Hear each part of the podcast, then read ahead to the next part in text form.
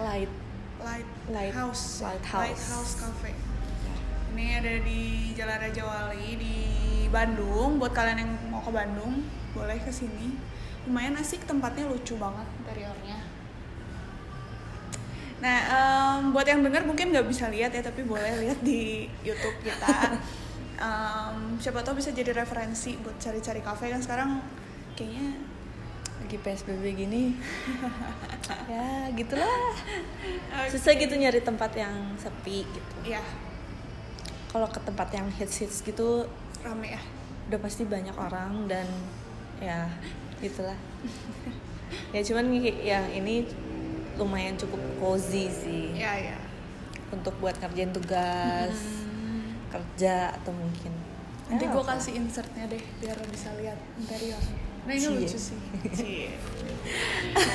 Oke, eh, hari ini kita balik lagi di episode terbaru kita. Di Hmm. podcast terbaru kita kita mau undang temen kita ya kita lagi nungguin teman kita datang dulu dan apa ya kita mau bahas seputaran kuliah Mm-mm. atau sekolah Mm-mm. di luar negeri Mm-mm.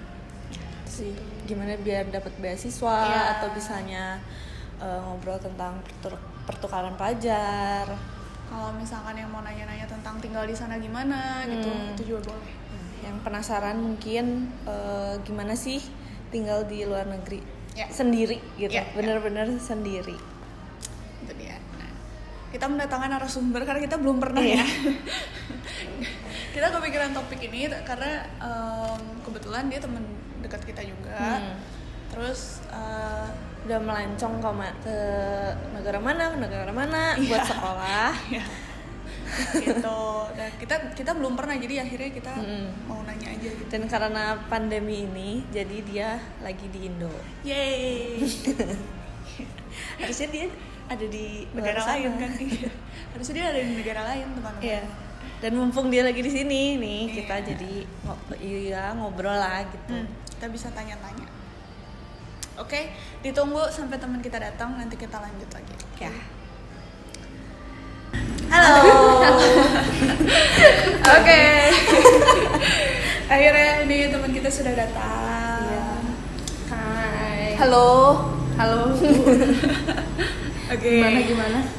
Jadi em, ini langsung aja kali ya kita Iya. memperkenalkan bintang tamu kita. Gue mau ngomong itu tapi di, dilarang sekarang Oh iya iya. kalau Gak apa-apa nanti di pip. Pip.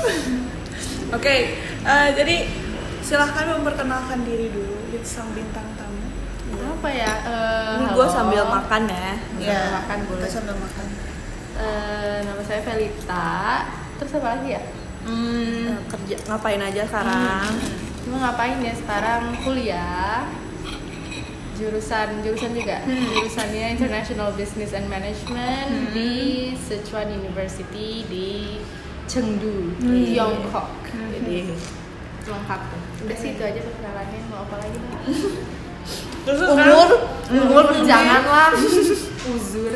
Uzur, janganlah malu. Status. status not available. Jadi kalau yang mau nyari eh, jang- jangan ada yang deketin ya. ini udah, Udah. restricted area. Mungkin yang sebelah sini aja boleh. yang ini masih boleh banget ini Iya, yang paling ujung itu. masih kita cari juga Iya, ya masih kita, ya, masih kita cariin. kita cariin juga Oke. Terima kasih loh effortnya teman-teman. sama-sama Belum berhasil aja ya. iya tahu kabar Oke. Sekarang tinggal di sekarang tinggal sekarang terdampar di Bandung karena corona. Jadi belum bisa sejak Januari. Jadi belum bisa balik lagi. Ya gitulah sedihanku Kesedihan. Jadi lu menyesal pulang ke Indo ya waktu hari Januari. lumayan. Misalnya karena apa ya? Jadinya malah kan kalau di sana gue sibuk gitu kan. Kalau di sini kan gue jadi bingung ya. Hmm, Oke. mau ngapain gimana Kalau di sana emang sibuk lu selain kuliah apa? ada kerjaan juga Hmm. terus ya apa ya misal organisasi-organisasi juga kan jadinya ketemu kayak gitu terus di sana ya lebih friendly lah kalau mau jalan-jalan kayak ke taman apa jadinya lu kalau mau refreshing tuh nggak mesti mengeluarkan uang gitu sedangkan di sini kita setiap mau refreshing harus mengeluarkan uang Iya. Miskin kayak gini aja kita beli-beli aduh Oke. gitu Um, lah. baiklah. Jadi hari ini kita mau nanya-nanya tentang sekolah, Hmm. kehidupan, pokoknya seputar hal-hal di luar negeri. boleh boleh banget Karena kita belum pernah ya tadi sempat gua sama Tere udah sempat bilang kalau kita Hmm. berdua belum pernah me- apa hidup di luar negeri sendiri atau misalkan sekolah di luar negeri gitu. Kita 23 tahun ngejedok terus di Indonesia di Bandung. ntar ya soon Oh ya, siapa Sun. tahu juga ketemu jodoh juga Cim coba boleh dicarikan yang di ada ya, yang ada di sana sa- apa pasarnya lu di sini salam alk Baiklah. Oke. Hmm. Pertama kalinya lu kepikiran ke luar negeri itu kapan dan kenapa? kalau pengen ke luar negeri itu ada kecil sebenarnya Hmm. soalnya dulu tuh apa ya tahu Farafin gak sih yang Hmm. Tahu-tahu yang nah nggak tahu kenapa tuh si Oma tuh saya dia kayak ih katanya. Kamu tuh nggak mau ya ke luar negeri juga? Dia tuh juga setahu aku pertukaran pelajar. Terus Hmm. kamu tuh nggak mau ya pertukaran pelajar? Terus aku bilang ya mau tapi nggak tahu lewat apa memang ada gitu. Dia lewat mana aku nggak tahu. Mhm. terus makanya pas SMA itu datang kan dia ke sekolah kita kan enggak loh? Pernah Si- datang ya lah kan gue tahu dari situ. Jadi ada ini pas lagi kebaktian gitu yang hari Kamis terus Hmm. ada yang presentasi ngomongin tentang pertukaran pelajar. Nah sejak itu mata gue langsung berbinar-binar tuh Ih, ini loh rupanya oma gue suka ngomongin. Ah.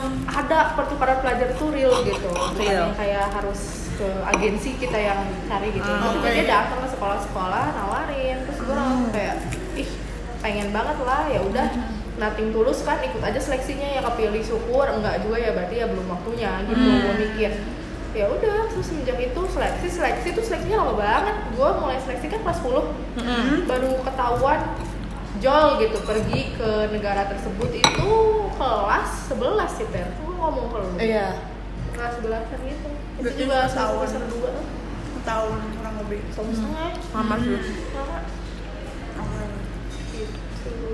Jadi pertama kali lu ikutnya pertukaran pelajar bener ke Italia Italia.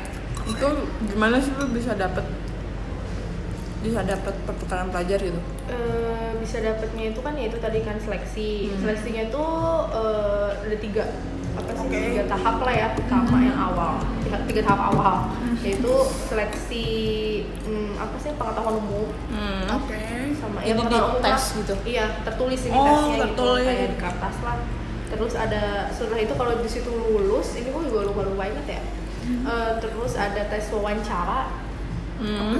Wawancara bahasa Inggris dan bahasa Indonesia. Jadi kalau bahasa Inggris Oh. lebih ini sih lebih pertanyaannya lebih umum. Kalau pertanyaan bahasa Indo yang bahasa Indonesia nya mungkin lebih kayak pengen tahu tentang kita jadi kayak bisa Oh, lebih dalam gitu.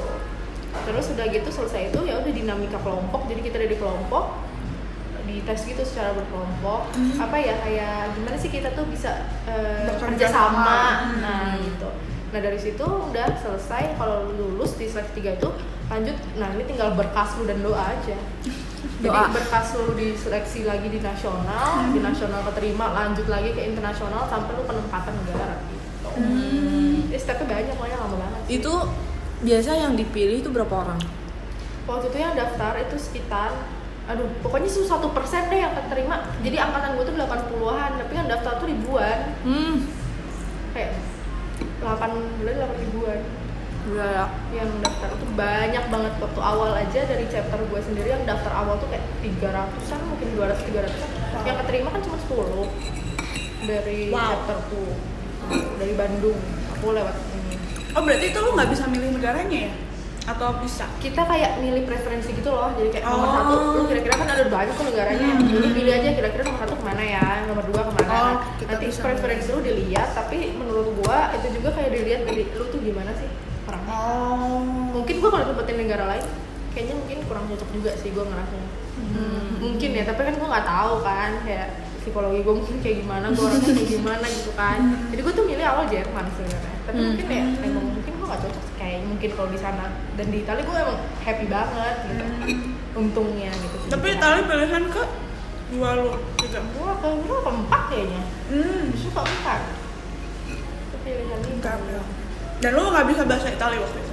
sama sekali Terus ke sana gimana? ya udah doa aja tapi kan kita sebelum pergi kan gue ada komunikasi juga kan sama orang tua angkat gue nanti di sana Hmm. host family gue. Terus kebetulan mama angkat aku tuh emang jago bahasa Inggrisnya. Jadi selama ini kita emailan pakai bahasa Inggris dulu. Terus ya sebelum berangkat sih kita kayak dapet sih kayak apa sih duolingo duolingoan gitu. Belajar bahasa bentar lah pakai app. Hmm. ya selama sebulan enggak sebulan sih ya terserah lu lu selesainya berapa tapi lu nyampe level itulah ya lu tahu-tahu dikit tapi ya nyampe sana ya kagak Oh, ngerti gua oke. mah buset kaget gua nyampe sana ya orang ngomong banget ya Gak ngerti tapi Nggak ngerti. orang orang ngomong lu ngerti atau nggak? Enggak.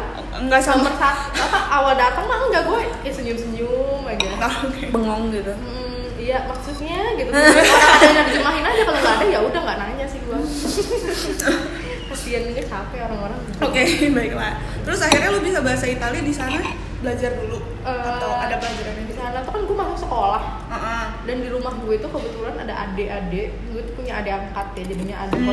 eh, sister gitu tuh masih kecil dan dia tuh kan suka yang ya bisa anak-anak kecil sama Oh. cewek yang ngomong bahasa Italia masa gue bingung ini anak ngomong apa lama-lama jadi bisa nanya kan dia ngomongnya berulang kan Hmm. Gue paling simpel kayak yuk main yuk jalan gitu kan gue jadi oh tahu oh gini gini gini justru lebih cepet sih karena Oke. mereka mau nggak mau kalau ke ibu angkat gue kan gue kayak ya udah ngomong bahasa Inggris aja case close kan Iya, kalau iya, adik iya. mau nggak mau tuh dia mah kagak ngerti bahasa lain dan nggak bisa juga dia Oke. ngomong kan gitu jadi ya belajar di sana learning by doing Learning by doing. Oke. Em, itu ke Itali setahun iya 10 bulan lah Itu- tahun emang ngikutin programnya dia. Mm-mm. programnya ya dua semester lah sekolah Kalau lu pengen lebih bisa? enggak Oh nggak bisa. Nggak bisa. Oke. Jadi- harus gitu Terus udah gitu lu balik lagi ke Indo. betul Terus abis dari situ apa yang lo lakukan? Pengen SMA. Oh, SMA. Hmm. Sampai jadi lulus kan, dulu di sini. jadi kan gue kan perginya kan pas mau naik kelas 12 Ah, nah jadi hitungannya tuh gue cuti sekolah hmm.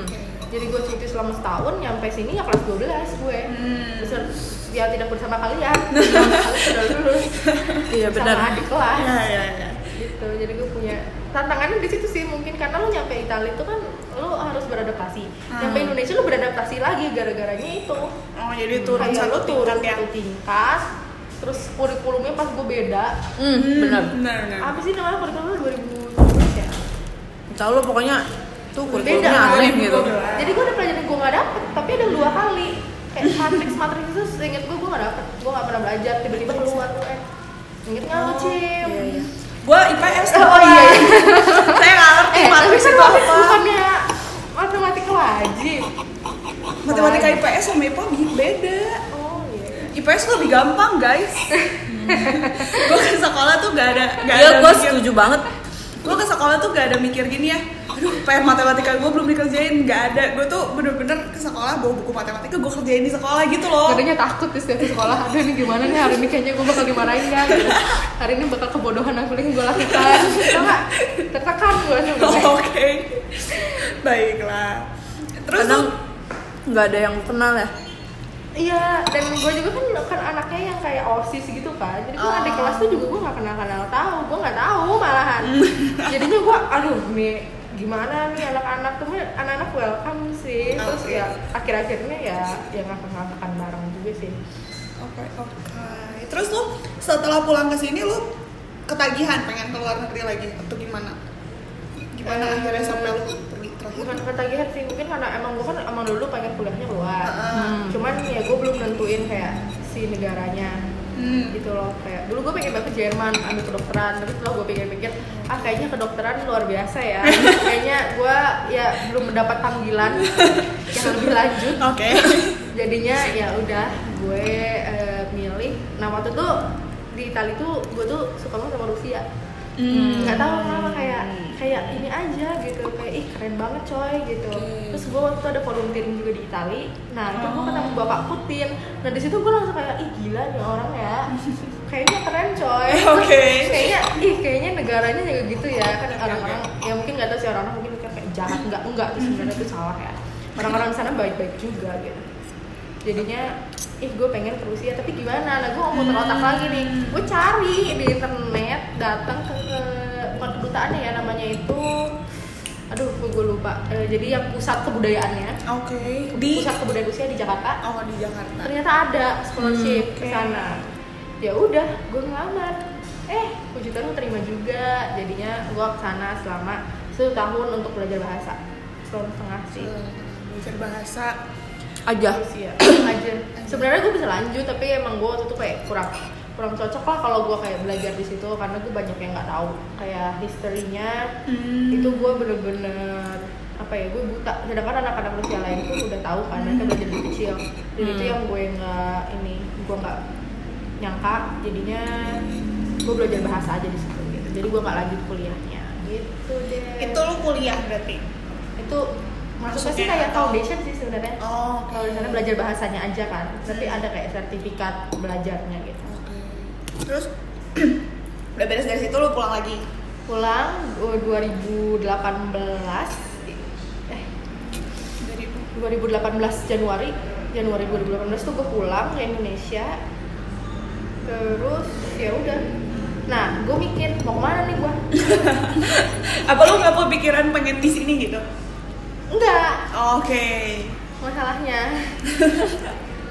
gue mikir lagi gue puter otak lagi nah mami gue nih mulai kayaknya kalau lu mau lu mau ambil apa nih jadinya yang benar lah. Udah, Oh. lu udah gap year 2 tahun jadi maksudnya kan ke Italia setahun ke Rusia setahun ini harus serius sekarang udah gitu ya.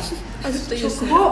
jangan main-main kuliah iya, kuliah beneran ya. Oke, Udah kuliah belajar beneran. belajar. Ya gitu kuliah apa ibaratnya belajar tapi belajarnya non non formal Oh, sih iya, iya, iya, Jadi iya. kayak hmm, terus si mami gua nih ada nih ke Tiongkok katanya Hmm. China. Hmm. ada beasiswa juga lu coba aja gitu oh ya udah. Itu di mana lu liatnya? Eh, Nggak mana tahu mami gue liat di broadcast broadcast gitu. Broadcast. emang ya jalan Tuhan tuh luar biasa. Kalian harus percaya. Kalian jangan harus percaya di bawah doa aja ntar da- datang jalannya lewat siapa Oke. aja lewat broadcast gitu. Itu kan aneh ya sebenarnya ya nggak sih? Iya, Kayak iya, iya. mami gue dapet random aja gitu broadcast pas sekolah gitu. Ya udah terus ya udah gue hubungin kita ketemuan sama si orang yang broadcast itu eh ini bisa daftar beasiswa juga nah gue tuh hampir terlambat karena sebenarnya kan gue pulang tuh Januari dan itu tuh seharusnya udah tutup pendaftarannya Oh, untuk oke. yang pendaftaran bulan Maret jadi lu bisa daftar tapi buat bulan September jadi tuh gue bakal oh yaudah gue bakal Oh. nunggu lagi tuh 6 bulan di Indonesia Hmm. eh nggak tahunya bulan Februari itu gue inget banget tiba-tiba gue telepon eh ternyata kamu dapet loh beasiswanya dan untuk intake Maret jadi Oh. tuh gue Februari langsung siap-siap lagi Oh. Siap-siap lagi. Dan di itu tuh gue nganggapnya itu udah lucu sih. Jadi kan karena gue anggap ya udah gue perginya September. Hmm. jadi gue tuh ada kegiatan volunteering gitu sama Hmm. Jepang. Oke di sini Di- tapi? iya jadi semua kita komunikasi itu. Nah Oke. tapi lucunya di bulan Maret itu gue harus pergi ke Jepang. Hmm. terus jadi tapi untuk beberapa hari aja. Oh oke. Tapi jadinya gue lumayan takut waktu itu langsung ngedrek deh kan. Ih Edan nanti gue gimana nih? Visa belum beres ini harus Oh, ke sana iya, iya. nah gue bener-bener nggak tahu. Jadinya tapi untungnya tanggalnya beda. Jadinya gue tuh tiga hari dulu ke Jepang pulang dua hari langsung pergi lagi. Luar biasa. China. Oh lu pulang dulu ke sini? Pulang Nggak- ganti koper. Oke. hari ada.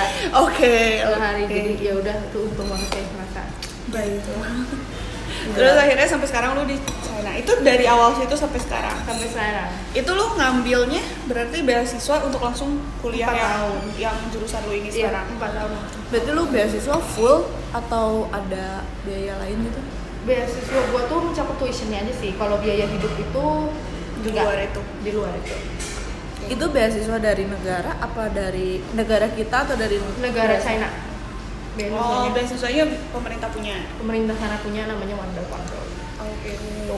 Nah coba eh, jelaskan bagaimana cara mendapatkan eh jangan cara mendapatkan deh jenis-jenis beasiswa yang lu tahu. Di mana nih? Di China deh. Karena kan lu sekarang di China nih. Kalau di China tuh udah banyak ya, ada CGS namanya Chinese Government, Ah. ada Confucius, ada beasiswa pemerintah lokal, jadi kayak pemerintah lokal tuh provinsinya. Oh, provinsinya, ya. Ada juga beasiswa dari sekolahnya. Oke. Ada juga beasiswa kayak dari Indonesia juga ada yang ngasih dari pemerintah Indonesianya ya.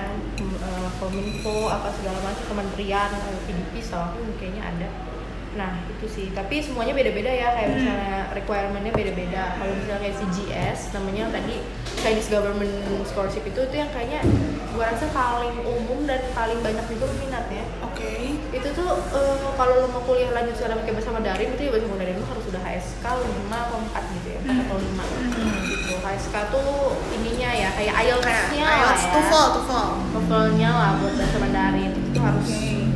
Terus kalau misalnya lo mau pakai bahasa Inggris juga setahu gue harus ada IELTS TOEFL gitu sih Hmm. itu kalau CGS tapi kalau yang beasiswa gue sendiri itu nggak mesti TOEFL karena gue kan ambil bahasa Inggris ya oh oke nggak mesti TOEFL, nggak mesti IELTS, yang penting ada sertifikat bahasa Inggris yang menyatakan bahwa bahasa Inggris lo baik baik gitu. gitu. cukup untuk Cukup. Dan- beda. gimana lu cara eh gimana ya cara tahu ada beasiswa dari pemerintah pemerintah gitu dari mana sih harus aktif sih. Lalu kita harus nyari dulu gitu. Kita harus nyariin kalau misalnya di sini kan berarti perwakilan negara tuh kan di kedutaan. Hmm. Nah lu banyak-banyak lah cari info dari situ. Bahkan waktu gua ke kedutaan China aja, gua nggak ke kedutaan ya, gua mau bikin visa, tapi gua lewat si kedutaannya. Hmm. itu jadi di luarnya itu udah ada kayak pelang-pelang gitu kayak ngasih tahu oh ini nanti bakal ada beasiswa gini gini gini gini Oh, gitu jadi lo emang harus kayak ibaratnya sangat-sangat aktif gitu karena kan banyak yang nggak ada di nggak ada di Website. website atau lo Oh. lihat dari PPI biasanya perhimpunan pelajar Indonesia di situ lo bisa lihat di website website PPI di PPI negaranya masing-masing lu cari biasanya mereka pasti berbagi info dan suka ada webinar Oh, juga hmm. buat eh, ngasih-ngasih tahu info beasiswa ke luar negeri pokoknya klik aja PPI negara apa lu mau ke mana Inggris Hmm. carilah PPI Inggris keluar nanti dia pasti ada aja informasi beasiswa sekarang lebih mudah sih menurut gue dibanding dulu ya dulu nggak ada Instagram orang Iya, iya, iya. nyari gitu. Harus ke tempat ya? ke tempat Instagram tuh baru naik pas kita SMA ya. bener bahkan waktu Iya, itu iya. gue nggak gue nggak tahu gue keterima di Rusia karena Oh. kan gue nggak apply gue nggak apply dari Bandung Iya. gue nggak langsung sana dan udah bulan-bulan apa tuh ya udah mau UN tuh UN kelas 12 kok gue curiga ini gue kok nggak ada ngasih tahu gitu Oke. terus gue ya gue iseng juga gue cari-cari aja email orang yang kayaknya pernah daftar juga di bareng gue katanya eh udah ada grupnya gue nggak ada di situ gue nggak kemasuk karena nomornya ada yang salah apa gimana gitu jadinya ih kalau misalnya gue nggak tahu berarti gue gue nggak tahu gitu itu kan bisa gitu Iya. Kalau Oke, oke, oke. sekarang tuh udah kayak di Instagram ada di website ada Iya. Instagram sih pengaruh banget sih menurut gue jadi gampang lah lu mau tahu-tahu juga Oke. Ini gue penasaran nih. Kalau misalkan eh, beasiswa yang lu dapet Hmm. itu jumlahnya berapa, terus dapet apa aja? Dan sama yang tadi lu bilang Chinese government itu bedanya apa? Dapet apa? kalau aja? Chinese government tahu gue itu tuh lu dapet uang jajan juga Oke. jadinya uang jajan itu itunya nilainya beda-beda tapi setahu gue kalau S2 ya gue tahunya S2 Mhm. S2 tuh sekitar 2000 coin yaitu 2000 yuan itu sekitar 4 juta sebulan Sebulan loh ya guys, 4 juta rupiah sebulan. Tapi biaya hidupnya gimana? Mencukupi kan? nah ini biaya hidup di China nih asik sih Oke. tidak mahal ya lebih ya dibanding negara Eropa pokoknya langsung kerasa lalu kayak di Eropa tuh kayak duit tuh 2 juta tuh kok kayaknya saya miskin sekali. Gitu mau makan apa mikir gitu. Mau beli pulsa kok kayaknya nggak mampu.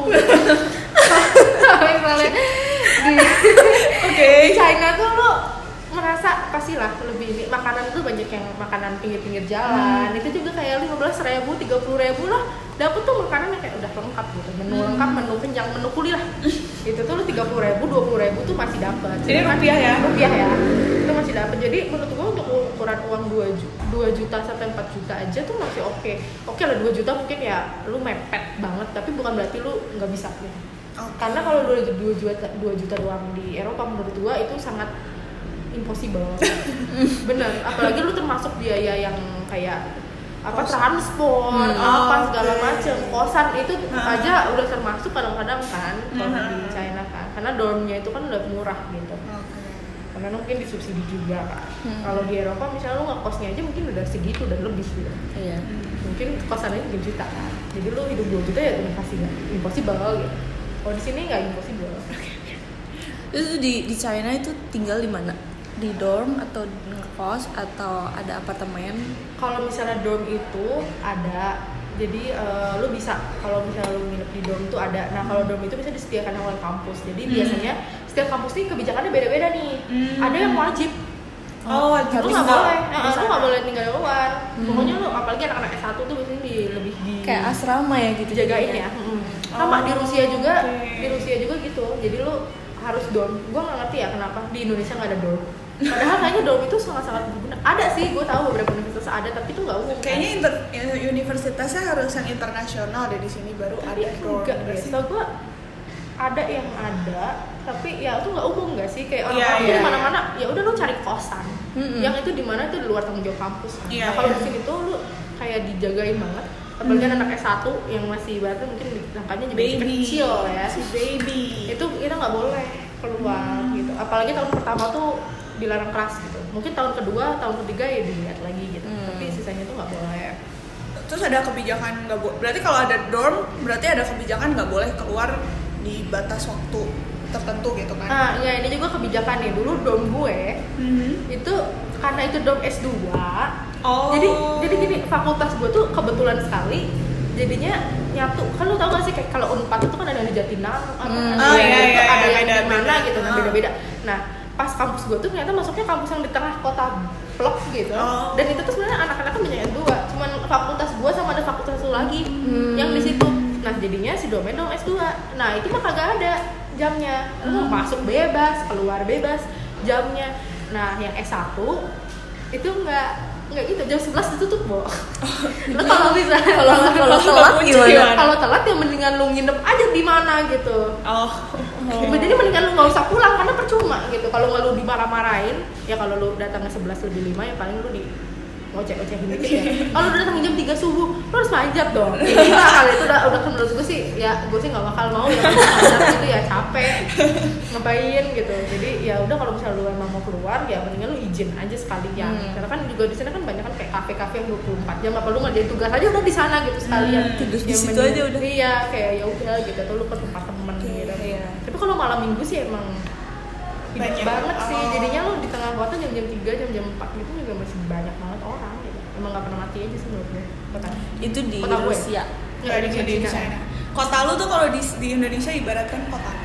iya apa ya Kan kalau yang kita tahu biasanya di China kan Shanghai, Beijing gitu kan. Kalau itu kayak apa ya Bandung, Jakarta mungkin ya.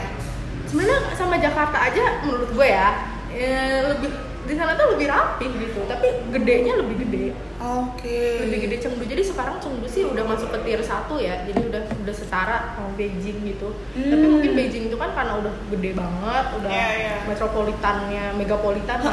jadinya crowded bo Oke. mahal terus Nah, mahal iya, iya, yang gue Mahal. tahu tuh Beijing mahal Shanghai banget. Beijing tuh mahal jadi Iya, makanya iya. gue ngerasa di Chengdu nih kotanya juga gede serba ada tapi harga nggak semahal dua kota itu Oh. makanya gue seneng banget menurut gue pas di situ Chengdu guys. Ini nanti ada di sini tulisannya ya. Chengdu Dan Nanti mau sama gambarnya nanti gue cariin gambarnya. saya guidein Nah, ada guide juga kalau mau. Nanti Boleh, ke Instagramnya ya. Selalu boleh kita cantumkan Instagramnya. Oke. Ya, guide-nya tapi ada di Indonesia dulu Yes. Lagi vakum Iya lagi vakum ya, aduh ini corona semoga ya, aduh saya udah pusing di sini bu Aduh semuanya online ya Oke, jadi eh, ini gue mau nanya dulu tadi kan sempet kepotongnya ngomongin beasiswa. Mm, mm, mm. Nah, tadi kan lo ngomongin ada dapat kurang lebih bi- biaya hidupnya, mau dapat uang jajan 4 juta sebulan. Itu kalau yang yang S2. S2. Kalau lu nggak dapat uang jajan. Eh, kalau yang S1 yang lu tahu dapat uang jajan ada nggak? Berapa? Pasti ada sih, tapi gue gua, gua bener-bener gak tahu. Jadi kayak Oh. misalnya ada juga yang beasiswanya tuh datangnya gini Per tahun. Jadi Oh. satu tahun sekali lu dapat 40 juta. Itu ada yang kayak gitu. Jadi kalau misalnya 40 juta lu bagi 12 berarti berapa? 1,1,6 1600 Jadi memang di uangnya cairnya juga beda-beda ya, nggak cuma Iya, 20 ribu kuai gitu satu satu tahun. Ya udah lu bagi aja. 12 berarti 1000 itu tadi 1600-an. 1600 tuh berarti berapa? 3 juta 200. lebih kecil sedikit lah ya. Hmm, tergantung sih itu bener-bener beasiswa tuh banyak jenisnya kayak kalau misalnya di beberapa negara kan kayak oh udah udah itu aja gitu beasiswanya. Setahu gue juga waktu gue di Rusia beasiswanya kalau nggak beasiswa dari ya, pemerintah ya beasiswa sekolah gitu. Gue taunya itu doang. Kalau di China tuh banyak banget. Terus lu bisa kayak ada sponsorship juga apa apa banyak lah pokoknya terus ya itu banyak juga yang kayak lu nanti dapat dana research apa segala Oh, macam oke. jadi benar-benar terbukanya lebih lebar menurut gue makanya orang Indonesia nya banyak banget sih jujur ya 15.000 ribu Oke. orang Indonesia nya paling banyak se PPI yang lain eh, negara-negara Negara lain juga orang Indonesia nya tuh yang Banyak sini. Over ya banyak Oh, oke. banyak banget soalnya kesempatannya banyak tapi Oh. bagus sih berarti yang ngambil juga banyak kan Nah terus lu tadi dari asrama itu di asrama berapa lama? di asrama Tinggal di ya lu pertama tinggal di asrama dulu gitu pas 6, nyampe. 6 bulan lah Di asrama 6 bulan. Mm-mm. Setelah itu apartemen apartemen. Mm.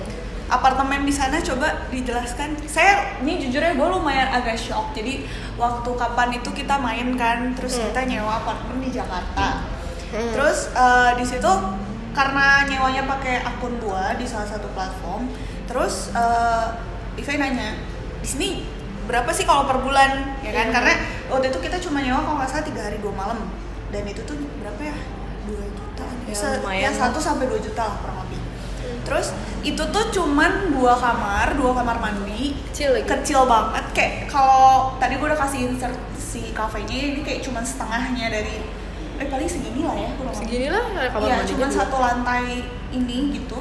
Dan gue nyebut kayaknya sebulan bisa 6 sampai 7 juta gue bilang Mm-mm. dengan ukuran seperti itu.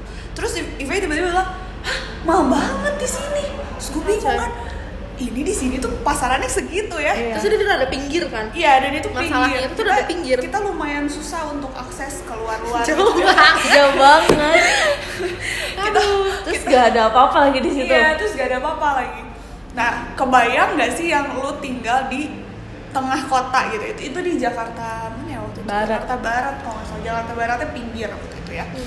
Dan memang bener kalau kita nggak dijemput pakai mobil itu nggak bisa jalan juga bisa jalan. Sih itu dari apartemen keluar mau Ke jalan rayanya. rayanya aja naik bakso aja nggak bisa. Hmm, iya, bisa. akses busway nggak dapet. Terus pokoknya susah lah ya. Itu rada zong sih sebenarnya kata gue. Iya. tapi gue tuh kemahalan sih Iya. sebenarnya. Dia mau nyari pasar apa itu yang gitu gitu Nah. ngerti gue. ya itu jujur itu apartemen baru ya. Itu gedung baru. Dan gue juga baru lihat oh ternyata masih banyak yang belum keisi sama orang gitu. Kemudian Ive bilang mahal banget di sini. Sedangkan kita bingung ya lah mahal gimana? Orang di sini kurang lebih segituan gitu ya. Studio aja di Jakarta tuh yang gue tahu paling murah 4 jutaan. Itu pun gak dapet apa-apa ya. Ukurannya kecil banget. Dan gue tanya emang lu di sana berapa? Dijawab, silahkan. Jadi kalau misalnya ini tergantung nih ya tergantung kalian maunya yang bentukannya kayak gimana bentukannya bentukannya. kayak gimana. Kalau yang nyantui bukan nyantui ya maksudnya pelajar-pelajar aja. Kan ada juga tipe studio. Oke. itu misalnya ini juga tergantung lokasi sih tapi menurut gue yang seribu koin gitu ada 2 juta which is 2 juta sebulan, Sebulan. itu yang tipe-tipe studio. Kayak ngekos ya di sini. Kayak ngekos gitu. Tapi udah dapet semua gitu. Apartemen dapur gitu. Ya studio gitu Hmm, kan? studio gitu. Tapi gue nggak tahu ya ini tuh kadang-kadang hoki-hokian juga antara bagusnya apa enggak jadi gedungnya itu juga ada beda-beda. Ada yang gedungnya emang looks gitu emang Oke. gedungnya dari liftnya udah bagus lah gitu atau dijagain sapam gitu kayak di kompleks gitu kan. Atau ya yang gedung aja gitu. Ada gedung ya udah masuk masuk nah itu ada itu tergantung. Tapi range nya menurut gua yang oke lah buat pelajar ya. Itu ya seribuan ada lah kalau lu emang bener-bener mau di apartemen tuh. Tapi kalau misal lu misalnya satu apartemen kan kayak kemarin tuh dua kamar Mahal. gitu ya lu nyatu sama temen lu yang ada ininya Oke. yang mau juga. Dan dengan gitu kan kalau Sharing sharing, lebih murah. Dan rumahnya juga pasti lebih besar aja dari ruang tamunya kayak gitu. Iya. Gitu kalau yang gue sendiri itu sekitar 6 jutaan tapi itu gede sih maksudnya tuh ada ada ada dua kamar satu kamar mandi sih tapi gede dan ada ruang tamu Tuh gue lihat sih gambarnya besar banget guys.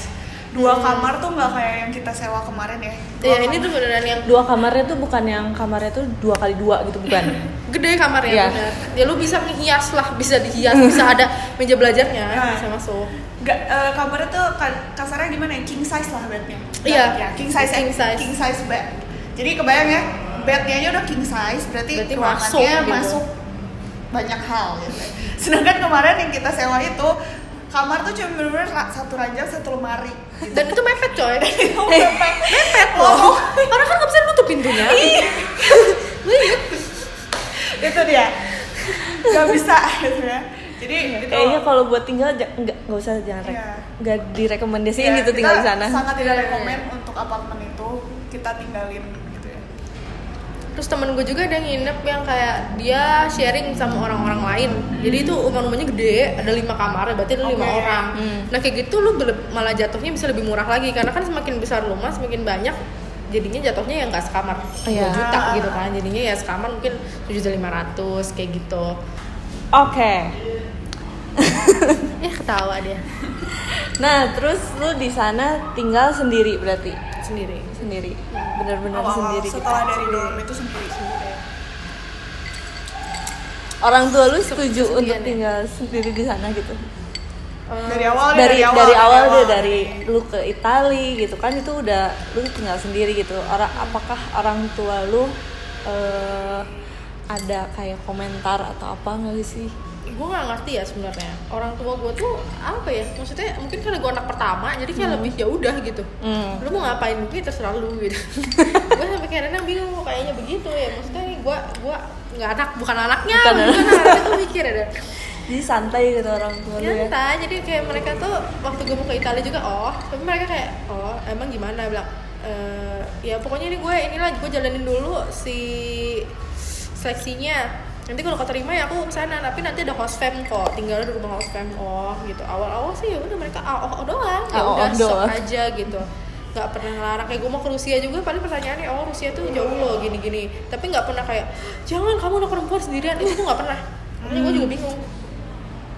Oh, lu Bingung. bingung ya Oh, lu jadinya. bingung. Bingung. Oh ya udah sih ya bagus cepet gitu kan jadi set set gitu pasti boleh gitu. Tapi apa namanya nggak begitu protektif ya malah Hmm. mungkin gue anak pertama jadi kayak ya udah dirasa ya udahlah bisa lah gitu. Apalagi yang pertama aja ke Italia aja nggak begitu banyak debat lah. Berarti sama sekali nggak ada perdebatan gitu. Jadi oh ya udah gitu dari awal juga. Kamu udah pikirin baik-baik nanti ini malah lebih kayak concern itu bukan gua ke sananya tapi mungkin karena nanti oh SMA-nya jadi ada ngulang set- eh, bukan ngulang ya jadi nanti lebih harus ke studinya berarti. studinya nanti gimana jadinya kamu terlambat setahun dibanding teman-teman Hmm. kamu yang lain gitu. Tapi kalau untuk tinggal sendiri ke sana nggak ada masalah sih. Gue sering banget jalan-jalan sendirian gitu keluar negeri ke mana nggak udah gitu. Oh, lebih asik gitu ya? Hmm, cuman oh gitu doang. Oh. Ya udah sok aja gitu pasti. Hati-hatian nak. Udah. Oh oke. Selesai. Hati-hati nak. Itu terakhir ya titik. Ya, selesai udah gitu. Udah. Hal terbang Terus, kalau tadi kan lu bilang lu anak pertama berarti lu punya adik. Mm-mm. adik lu sama Nah Sekolahnya. sekarang sekolahnya ikut saya di Cengli juga. Jadi dia sama tapi beda univ sih. Jadi terus beasiswa juga dia beasiswa juga. bedanya sama beasiswa lu Dia beasiswanya itu eh, namanya apa ya? Beasiswa adik aku tuh sebenarnya awalnya itu kayak separuh bayar doang. hmm. Terus karena dia nilainya bagus, jadinya sekarang free 100% Itu dari sekolahnya menurut aku. oh, oke Dia itu beasiswanya dari sekolah. Terus dia juga ada beasiswa dari kayaknya dari pemerintah deh. Gue lupa tapi pemerintah apa ya lokal apa pusat. Itu jadi dia dapat uang jajan. oke Kalau jadi adek gue dapat uang. beasiswa tuh bisa dicampur-campur ya Gue nggak ngerti yang adek gue. Kalau gue sih nggak bisa. Oh, oke Kalau adek gue eh, mungkin karena beasiswa satunya tuh lebih kayak embel-embelnya tuh subsidi gitu. Hmm. Dia tuh. Jadi awalnya tuh kayak masih ada bayar dikit gitu. Jadinya karena yang subsidi tuh semua orang. Jadinya mungkin karena ya itu bukan beasiswa, mungkin sih ya gue mikirnya. Jadi dia bisa dapat beasiswa uang jajan. Hmm.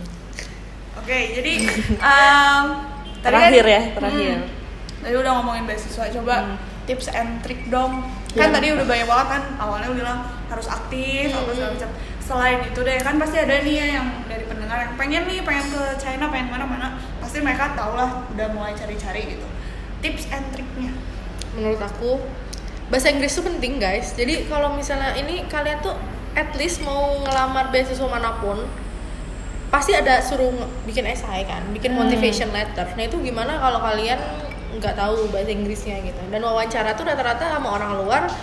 Gue waktu wawancara ke Rusia pun bahasa bahasa Inggris. Karena ya nggak mungkin gue pakai bahasa Rusia belum bisa gitu. Oke.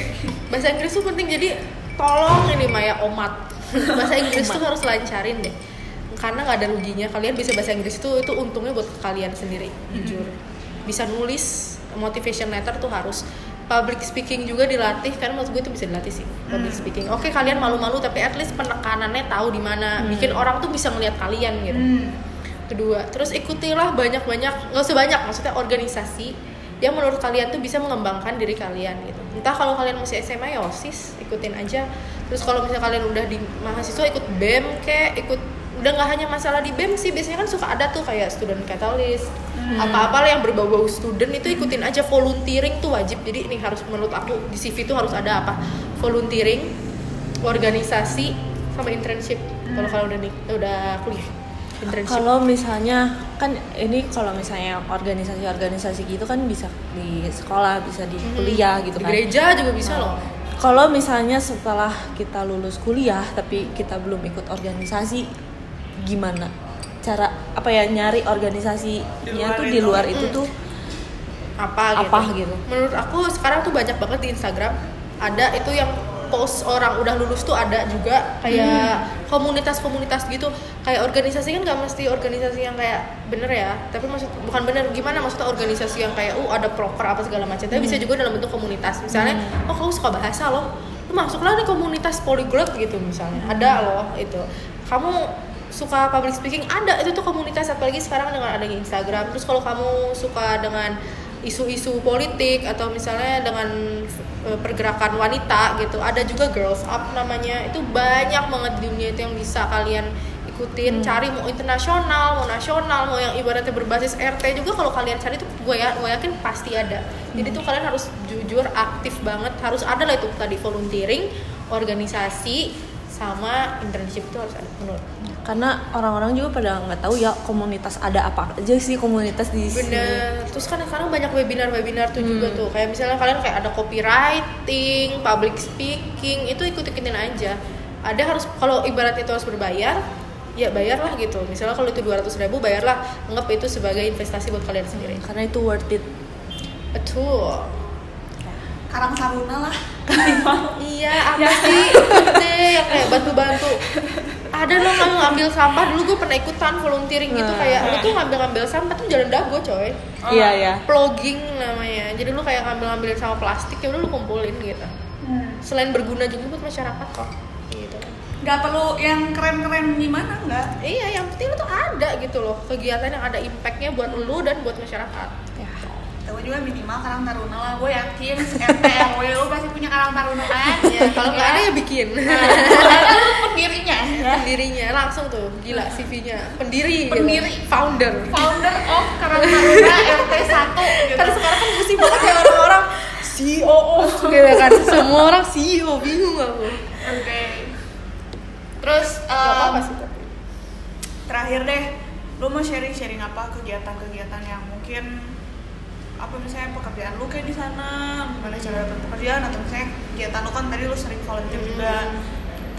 Pokoknya kalau dari kalian di luar negeri juga jangan cuman kupu-kupu ya kuliah pulang kuliah pulang carilah networking sebanyak mungkin. Karena kuliah doang kalian di luar negeri tapi kalian nggak kenal siapa siapa kalian nanti mau kerjanya juga susah gitu mau ke mana gitu. Balik lagi sini. balik lagi nanti ke kan? sini nanti ujung-ujungnya oke pasti suatu saat kita pasti balik ke sini buat balik ya membangun negeri ini. Tapi kalian tuh kan juga membangun negeri itu gimana caranya? Dengan kalian punya networking ba- networking banyak kalian nanti mungkin bisa ekspor atau bisa impor dari sana membuat lapangan kerja juga kan di sini. Jadinya networking tuh penting jangan kupu-kupu ikutin organisasi yang banyak cari temen yang banyak yang bener ya temennya juga yang aktif juga sama kayak kalian karena ada quotes nih kalau misalnya kalian berteman dengan lima orang eh, sukses maka kalian akan jadi orang sukses ke enam tapi kalau kalian temenan sama lima orang malas kalian akan menjadi orang malas ke enam itu guys Quote of the day. What's of the day? jadi pergaulan kalian juga harus dijaga Jadi gak boleh pasif, harus aktif. Kalau mau sekolah di luar. Mm-mm. Intinya banyak-banyak cari informasi lah ya. Sekarang banyak banget platformnya mau dari website, Instagram. ya, Instagram, Facebook itu banyak banget ya. betul banyak banget platform yang bisa kalian cari untuk dapat eh, pengetahuan dan juga informasi tentang dunia di luar Indonesia. Ya, kalau Hmm. misalnya lu memang pengen di Indonesia silahkan ini cuma informasi untuk kalian yang Hmm. mau ke luar negeri.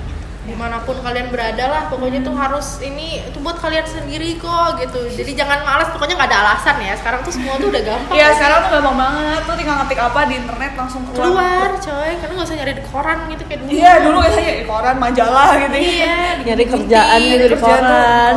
sekarang tinggal di gitu doang jangan malas gitu. Makanya. Betul. Ya. Begitulah eh, perbincangan kita hari ini sama Faye Kalita. ya. Dia mau nanya-nanya boleh ke Instagramnya Ive nanti kita simpan juga di description box ya. Sip. Atau misalnya kalian mau diskusi juga boleh. Sekali lagi kalau misalnya kalian mau eh, request request topik ke kita boleh ya. Cuman beberapa waktu belakangan ini memang gue sama Tera lagi nggak buka question. Cuma nanti eh, dalam waktu dekat lah kita akan buka lagi biar kalian bisa masuk masukin topik juga ya. Iya. Terus kalau misalnya topiknya kayak yang hari ini kita nggak bisa bahas karena kita belum pernah. Nanti tenang kita punya banyak narasumber untuk Season. kalian. Season.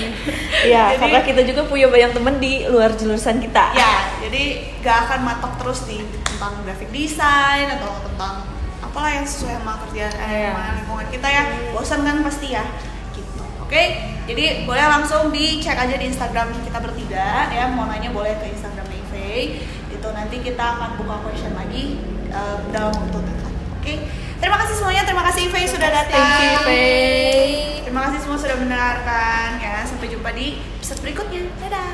Dah.